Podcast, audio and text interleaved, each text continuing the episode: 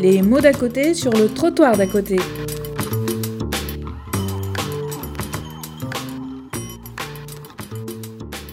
J'étais venue pour écouter Béatrice, que j'ai connue aussi l'année dernière au même endroit au Brésil. Et du coup, Christine m'a dit, écoute, tu pourras contextualiser. Donc, je le fais volontiers, juste pour dire que, effectivement, sur le titre de Béatrice, un néolibéralisme dans l'enfance, vous allez voir qu'il y a la mondialisation dans l'air et on va retrouver les mêmes choses un petit peu là-bas et ici. Donc, juste, je ne sais pas si tout le monde parmi vous a connu ou connaît le mouvement Pas de Zéro de Conduite.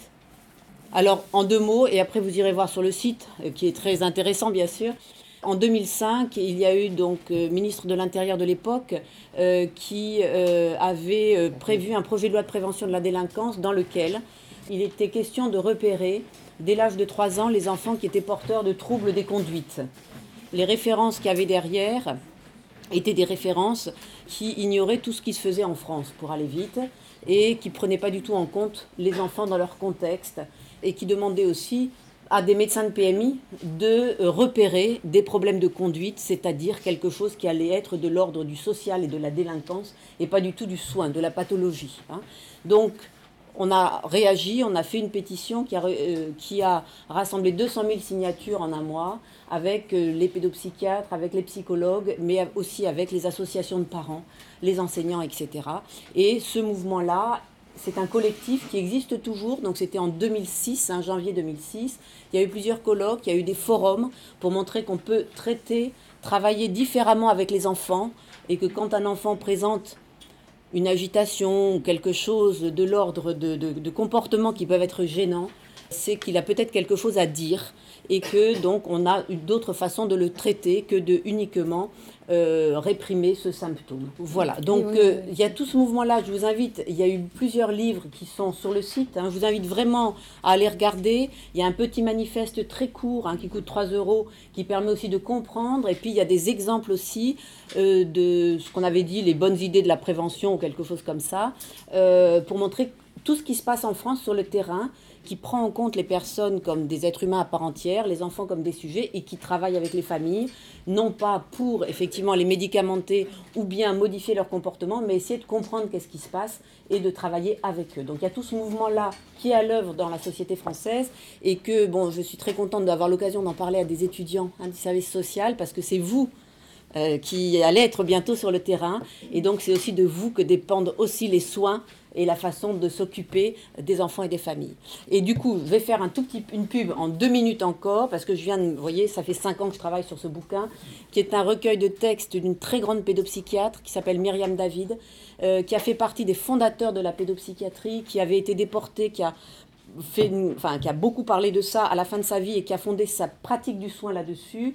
Il y a dans le livre un gros chapitre sur le travail social, sur la formation des assistants sociaux dans les années 50, la formation à la psychologie des assistants sociaux, et c'est, si vous voulez, un livre pour montrer d'où on vient. Pas du tout un livre dans le passé, avec des commentaires et des introductions contemporains pour montrer qu'il y a toute une œuvre autour de l'enfance. Donc voilà, je l'ai apporté, vous pouvez le consulter, j'ai laissé des flyers, et puis il est en vente partout dans les bonnes librairies. Et puis il y a aussi un colloque là-dessus, au mois de mars, qui est organisé par le COPES et l'association Pikler-Lóczy, Myriam David, une pensée clinique toujours vivante. Donc j'en ai laissé quelques-uns aussi, pour ceux que ça peut intéresser. Et voilà, écoutez, je n'en dirai pas plus, et puis je laisse la parole bien sûr à Béatrice, que je suis très contente d'écouter aujourd'hui. Oui, merci beaucoup. Et d'avant, je veux dire que je suis très contente d'être ici. Et je ne parle pas bien le français, mais j'essayerai un peu et il m'aiderait beaucoup, parce que... Et il est argentin, donc je suis très tranquille. Je quiero agradecer. Je veux vous remercier. Je veux remercier à Christine, à Didier, et à toutes vous pour être ici. Et je le raconterai un peu comme l'histoire dans les mouvements qui un peu se dirigent dans l'Argentine. Et les mouvements forum nous appelons forum infancias, forum enfance. Comme dit Christine, dans l'Argentine, comme à l'Espagne, comme au Chili, comme au Brésil, comme je pense qu'un pays ici aussi, tous les enfants qui bouillent beaucoup sont diagnostiqués comme troubles d'hyperactivité. Et tout le monde donne, leur donne la ritaline. Et c'est très compliqué. En 2004, j'ai écrit un livre sur ce thème. Et à partir de là, à partir de ce moment, et nous commençons un mouvement pour arrêter ça. Puis, après ça, on s'est rendu compte que beaucoup d'enfants étaient diagnostiqués pas seulement comme troubles de désattention et hyperactivité. Beaucoup d'enfants étaient diagnostiqués et médicalisés comme beaucoup de troubles. Oppositionniste désafiante. Troubles d'opposition. On dit comme ça en France aussi. Sur le DSM, oui. Troubles d'opposition. Troubles d'opposition, beaucoup d'enfants sont diagnostiqués aujourd'hui comme autistes. Et ils ne sont pas d'autistes. Ils sont diagnostiqués comme ça. Et voilà. Pour ça, c'est comme beaucoup de nous commençons à écrire beaucoup et à penser tous ces thèmes pour penser un autre regard sur l'enfance. Je pense, et beaucoup de nous pensons, que ces regards de l'enfance où tout ce qu'ils font sont troubles, cette conséquence d'un système politique, social, économique, je dis le néolibéralisme et ses effets sur la formation de la subjectivité. Je pense qu'il y a un nouveau malaise psychique. C'est que les enfants sont inattentifs. De vrai, ils sont inattentifs dans les écoles. Ils sont hyperactifs, de vrai, ils sont hyperactifs, ils sont provocateurs, ils sont oppositionnistes. Tout ça, c'est vrai. Mais c'est vrai que beaucoup d'enfants ne parlent pas. C'est vrai que les enfants ne respectent pas les consignes du classe. Mais je pense que tout ça sont effets, sont symptômes qu'on doit penser qu'est-ce qu'il dit. Ils ne sont pas troubles ou maladies. Ils bougent. Ils bougent beaucoup parce que c'est possible qu'ils soient avec beaucoup d'angoisse, beaucoup. Mais on doit se questionner qu'est-ce qui les arrive. Pas dire ils ont telle maladie. Sont toutes caractéristiques et façons d'être de ces moments, de cette époque. Ne sont pas des maladies, sont façons d'être. En notre époque, quand je era pequeña, un maestro entraba a clase y todo el mundo se callaba, todos los niños se callaban y respetaban inmediatamente la situación del maestro. Quand j'étais petite, quand des étudiants allaient entrer dans une classe, tout le monde se taisait face au professeur. Ahora, eso es imposible. Vous avez compris. C'est impossible aujourd'hui. C'est une époque très différente. Et quand mon père me regarde, je savais qu'est-ce que je dois faire. Avec le regard seulement. Aujourd'hui, si un homme fait ça, c'est ridicule. Absolument. Parce que tous les liens ont changé. Donc, on ne peut pas atteindre les mêmes conduites dans les enfants d'aujourd'hui que dans les enfants de notre époque. C'est différent. Mais le plus important, c'est que nous devons écouter les enfants. Parce que quand ils pleurent, quand ils sont silencieux, quand ils bougent sans but précis, quand ils se plaignent de tout, ou jettent des objets par terre, quand ils se font pipi dessous ou se réveillent pendant la nuit en pleurant, nous devons faire la question, qu'est-ce qu'ils nous disent? Et avec leurs cris, leur silence, leur comportement, leurs gestes, qu'est-ce qu'ils nous disent? Nous devons penser que tous les malaises psychiques, dans les enfants, dans les adolescents, dans les adultes, tous les malaises psychiques sont les résultats complexes de l'interaction de plusieurs facteurs. Le contexte socioculturel, c'est très important. L'histoire de chaque sujet, la vicissitude de chaque famille, mais aussi la logique qui prévalait chez l'enfant et les mécanismes de défense de chaque enfant. L'histoire personnelle, l'histoire individuelle, l'histoire de la famille, l'histoire culturelle, c'est beaucoup important, et les logiques de l'enfant, qui n'est pas les mêmes que les logiques des adultes. C'est très différent. Nous avons un problème dans l'actualité. Les diagnostics psychopathologiques sont faits à partir d'une sorte de catalogue. Tu peux aller à la page Stop DSM, se dit ça? DSM. DSM, Stop DSM, où il y a quelques textes en français aussi. Il y a textes en portugais, en espagnol, en français, parce que c'est un mouvement international. Parce que le DSM est une sorte de catalogue de symptômes qui ne prend pas en compte les déterminants historiques et sociaux de la souffrance psychique.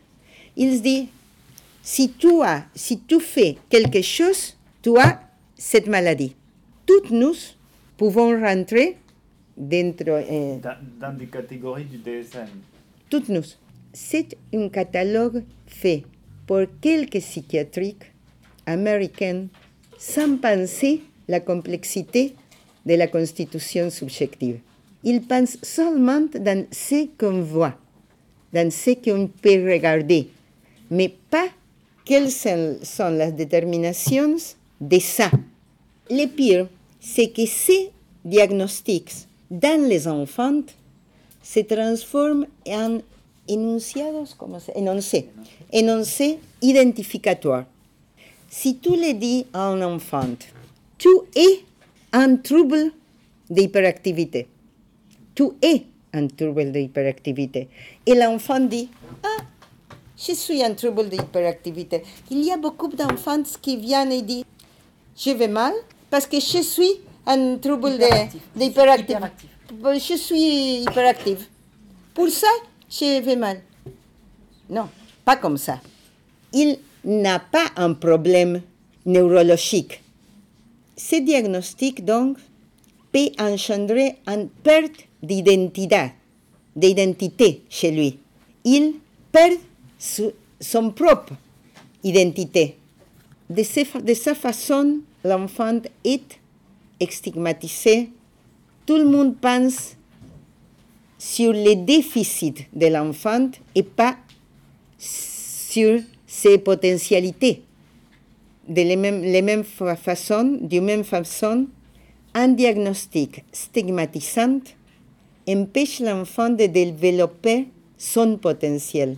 Et je pense que dans ces moments, le problème, c'est que tout le monde a peur de l'exclusion. Nous tous marchons sur une limite. Nous pouvons tomber dans quelques moments. Nous savons tous qu'il y a beaucoup de gens qui, hors du monde accepté, hors du monde social, qui sont exclus, pour exclusion. Et nous sommes dans un monde qui a besoin d'avoir une masse de gens exclus. Les parents et aussi les enseignants ont peur d'eux-mêmes être exclus. Et ils ont peur que ces enfants soient exclus. Donc, quand un enfant il a quelques problèmes, tout le monde dit rapidement, il doit aller bien, parce que sinon, il peut être exclu. Je pense que ça, c'est une raison pour laquelle les parents et les enseignants pensent immédiatement dans la médication. Pas comme ça. Parce que cet enfant, c'est possible que cet enfant souffre, qu'il est en train de souffrir. Et les médicaments n'arrêtent les souffrances. Il y a beaucoup d'études qui montrent que quand un enfant est médiqué avec la Ritaline ou avec quelque chose comme ça, les études disent que les parents et les enseignants sont plus contents, mais les enfants sont plus mal, sont plus tristes. Les enfants qui sont médiqués avec les amphétamines et avec un autre psychotropique, et ils sont les regards perdus, ils sont très tranquilles, mais ils ne parlent pas, et ils sont anesthésiés, que dans tout le monde, ou la plupart du monde, les enfants soient médicalisés, c'est pas casual. Pas par hasard. C'est pas pour hasard. On doit penser pourquoi c'est fait ça.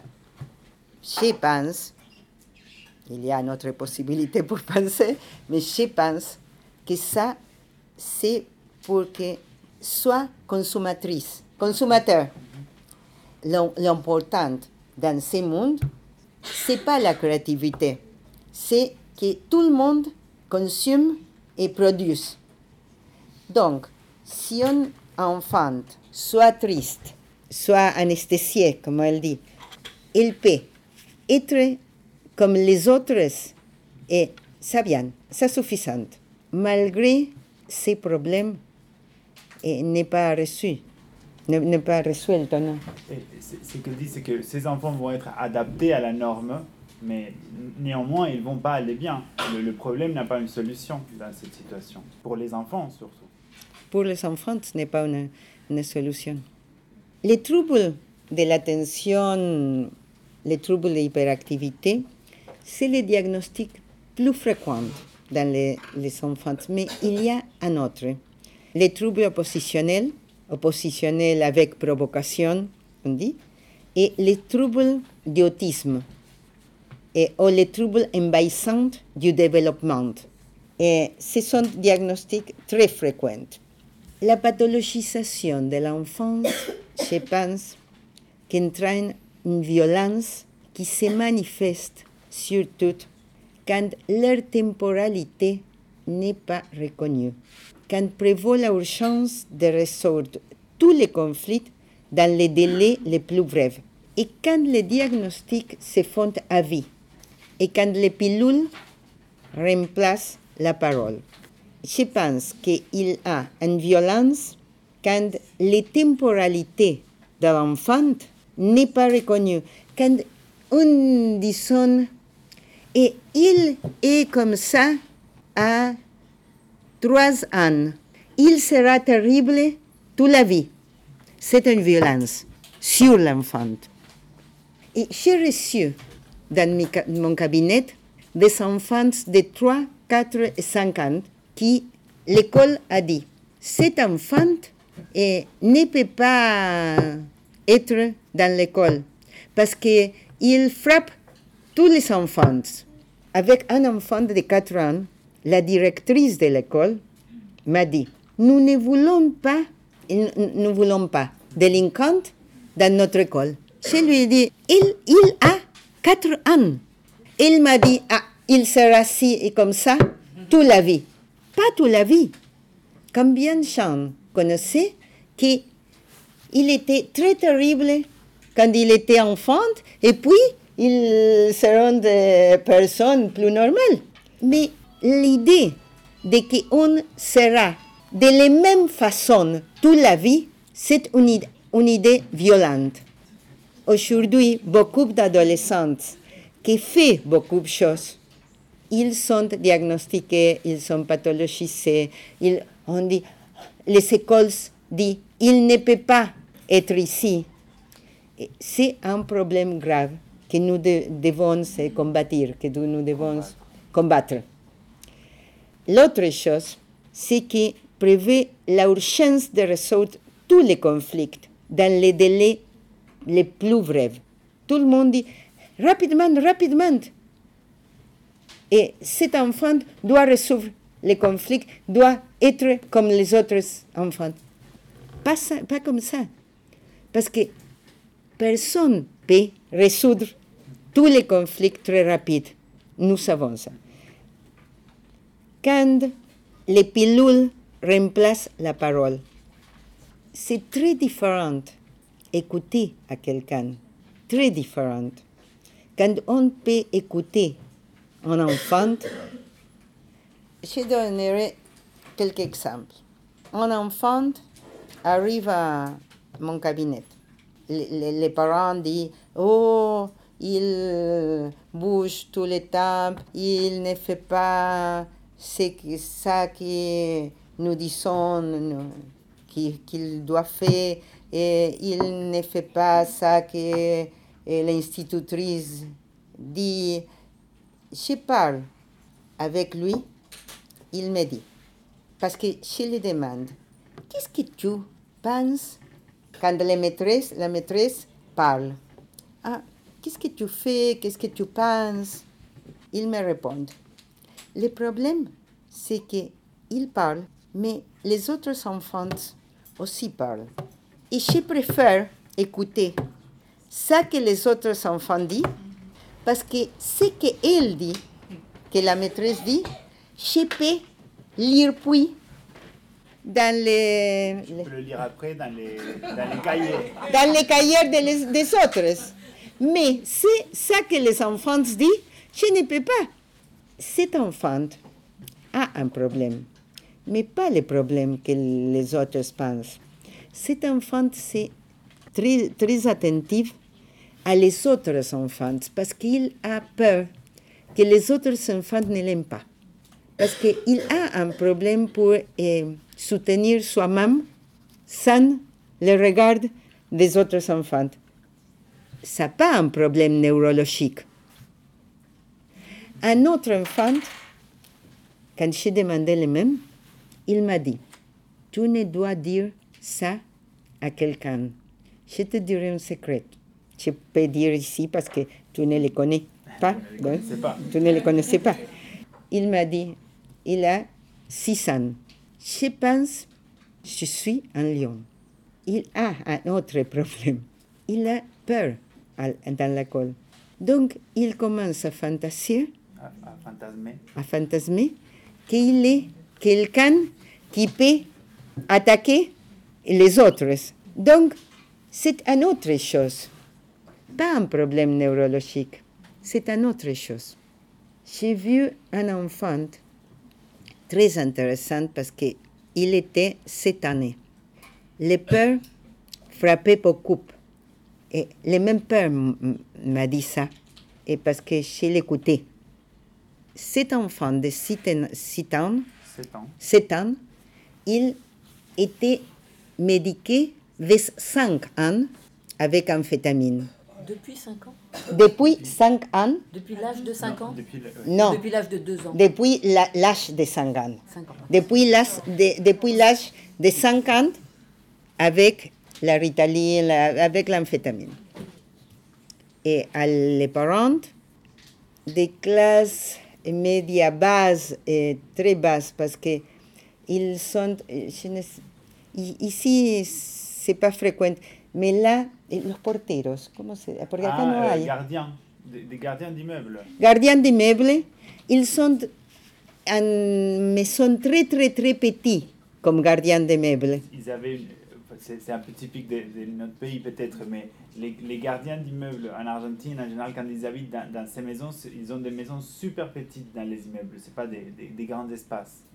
Ils sont une famille avec des enfants.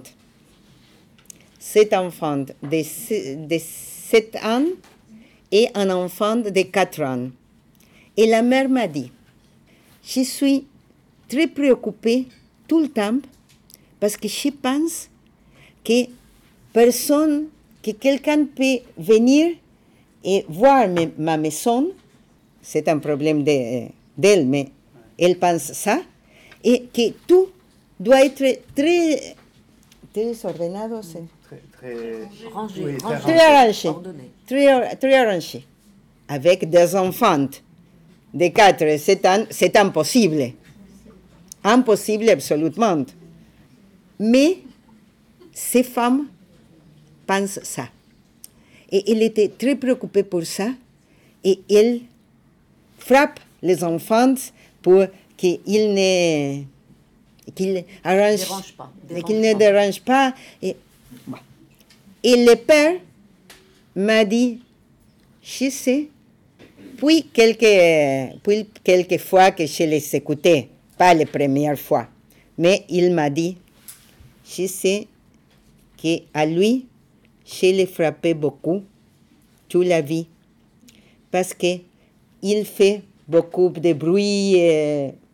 Après ça, j'ai parlé avec l'enfant. J'ai rencontré un enfant très grand, très, très mature pour son âge. Et il semblait un enfant de 10 ans, pas de 7 ans. Il parle très bien.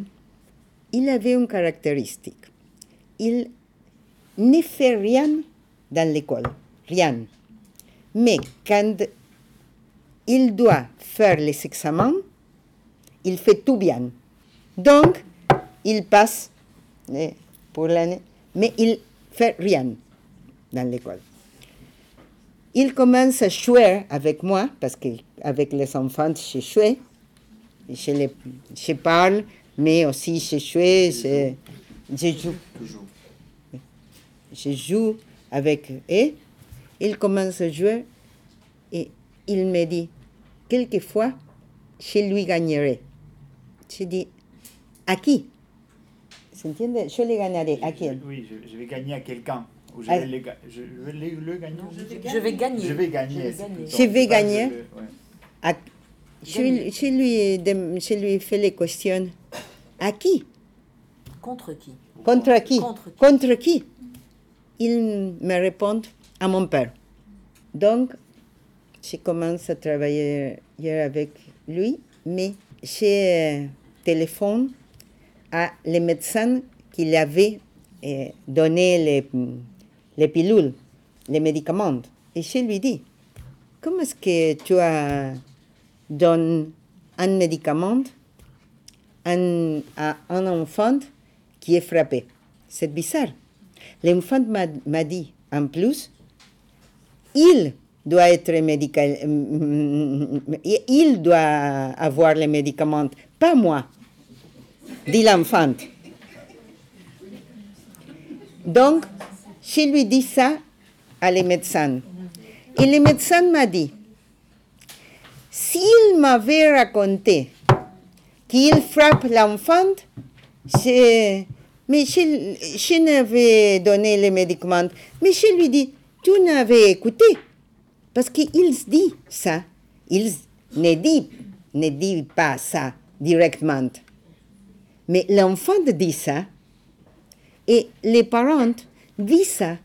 Puis, disent ça si on les écoute. C'est très important. Si on peut écouter à les parents parlent. Les enfants parlent. Les enfants disent de différentes modes beaucoup de choses. En plus, les enfants qui ne parlent pas, les enfants très petits, peuvent dire beaucoup. Un enfant de 3 ans qui ne parle pas, il avait venu, m'a dit en séance, papa, frappe maman. Avec 3 ans, dit seulement ça. Puis, elle commence à faire parler. Parce que je lui dis, tu es en train de me raconter que ton père frappe à ta mère. Et tu sens que tu ne peux pas parler de ça, parce que personne t'écoute. Puis ça, elle commence à parler. Et venue parce qu'elle ne parlait pas. Cet enfant, d'un autre professionnel dit, c'est autiste. Il n'était autiste. Il se communique beaucoup. Il est silencieux. On doit penser aussi que tout ce qui se considère normal ou pathologie change selon chaque époque. Il y a déterminantes historiques, mais aussi déterminantes contemporaines actuelles de la souffrance, pas seulement historique. L'historique, c'est différent dans chaque société et dans chaque groupe social. L'enfant, c'est toujours un sujet en devenir. Il doit forger sa propre histoire. L'enfance, on doit penser ça comme un moment particulier. On doit penser aussi qu'il y a structuration et 10 restructurations successives et que les acquisitions ne se produisent pas dans les temps régis par la chronologie du calendrier. Pas tous les enfants font les mêmes en même temps. On doit penser ça.